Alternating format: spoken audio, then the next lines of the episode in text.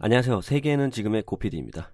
아카데미 시상식에서 오스카상을 수상한 여자 배우들은 이혼을 하게 된다는 일명 오스카의 저주에 대한 논란이 있습니다. 12년 동안 오스카상을 받은 12명의 여자 배우들 중에 9명이 이혼을 했으며 대표적으로 기네스 펠트로, 줄리아 로버츠, 할리베리, 샤를리즈 테론, 힐러리 스웽크, 리즈 위더스폰, 케이트 윈슬렛 등이 있다고 합니다.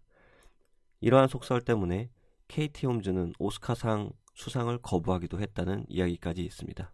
오스카상을 수상한 여자 배우들이 파경을 겪게 되는 이유에 대해 할리우드 관계자들은 오스카상을 받은 뒤 여자 배우들의 지위가 높아지자 그 배우자들이 이에 스트레스를 받고 일탈하는 경우가 많아졌다라는 말을 하기도 했다고 합니다. 오늘의 뉴스 시작하겠습니다.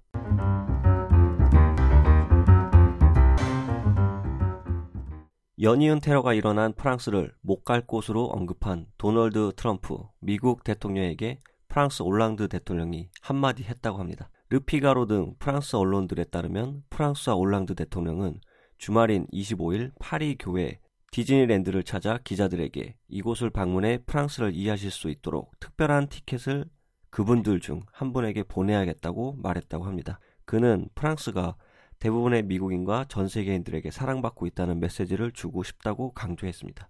올랑드가 트럼프를 직접 언급하지는 않았지만 이틀 전 프랑스와 파리를 공개석상에서 못 갈 곳이라고 발언한 트럼프를 겨냥한 발언으로 보인다고 합니다.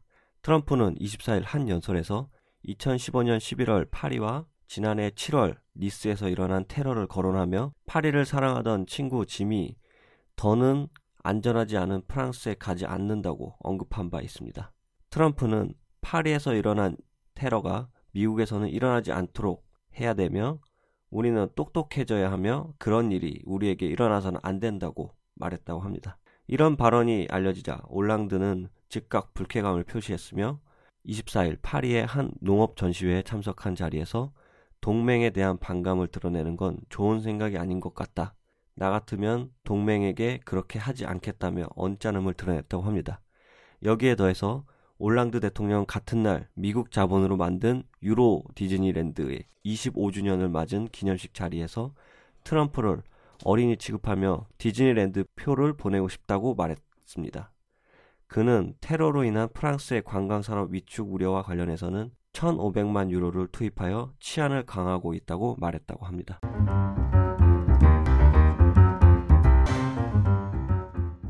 올해 제89회 미국 아카데미 영화상 시상식에서 최고 영예인 작품상이 잘못 발표되는 영화 같은 소동이 벌어졌습니다.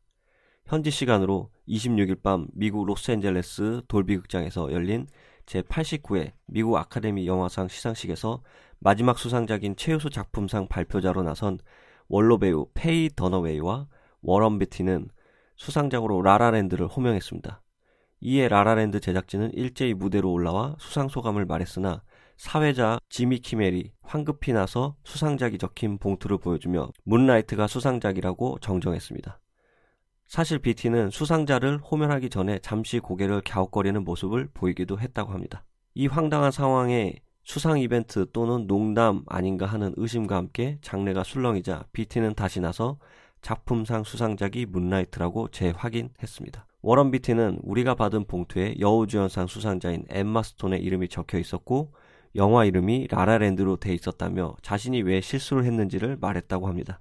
여우주연상 수상자가 적힌 봉투가 잘못 전달된 것으로 밝혀지고 수상작이 정정되자 라라랜드 제작진은 겸연쩍은 표정으로 아카데미 트로피를 문라이트 제작진에게 넘겨줬습니다. 한편 아카데미상 혹은 오스카상이라고 불리는 미국의 영화 시상식에는 모두 24개 부문의 경쟁 부문 시상식과 5개 부문의 특별 명예상 시상식이 존재합니다. 지난 88회 아카데미 시상식에서는 스포트라이트가 최우수 작품상을 받았으며 레버넌트의 레오나르도 디카프리오, 룸의 브리 라슨이 최우수 남우 여우 주연상을 받은 바 있습니다. 금번 89회 아카데미 시상식에서 라라랜드는 감독상, 여우주연상 등 6개 부문에서 수상했으며 문라이트는 작품상과 각색상, 남우 조연상 등 3개 부문에서 수상을 했습니다.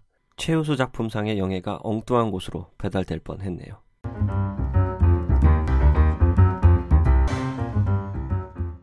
중국이 티베트 고원의 마카오시 크기에 육박하는 세계 최대 태양광 발전소를 건설 중이라고 합니다. 25일 홍콩 사우스 차이나 모닝 포스트에 따르면 미국 항공우주국 나사에서 최근 위성사진 분석을 통해 중국이 칭하이성의 황하 발원지 부근에 건설 중인 융양사 태양광 발전소를 확인했다고 전했습니다. 나사의 랜드셋 8호 위성은 지난 2013년 4월에 촬영된 사진과 이번에 찍은 위성 사진 이 두 사진을 비교하며 4년 만에 400만 개의 태양광 패널을 갖춘 발전소가 들어선 것을 확인하였다고 발표하였습니다. 이 태양광 발전소는 27제곱킬로미터 면적으로 세계 최대 규모입니다. 중국 마카오시 면적 30제곱킬로미터보다 약간 작은 크기입니다. 발전소는 약 20만 가구에 공급할 수 있는 850메가와트의 청정 에너지를 생산할 수 있다고 합니다. 현재 중국은 대기 오염 문제 해결 방안으로 신재생 에너지 개발에 집중하고 있으며 태양광 발전 사업도 그중 하나입니다. 중국 국가에너지국에 따르면 지난해 말 기준 중국의 태양광 발전 총량은 77.4기가와트로 이미 세계 최대의 태양 에너지 생산국으로 올라섰다고 합니다.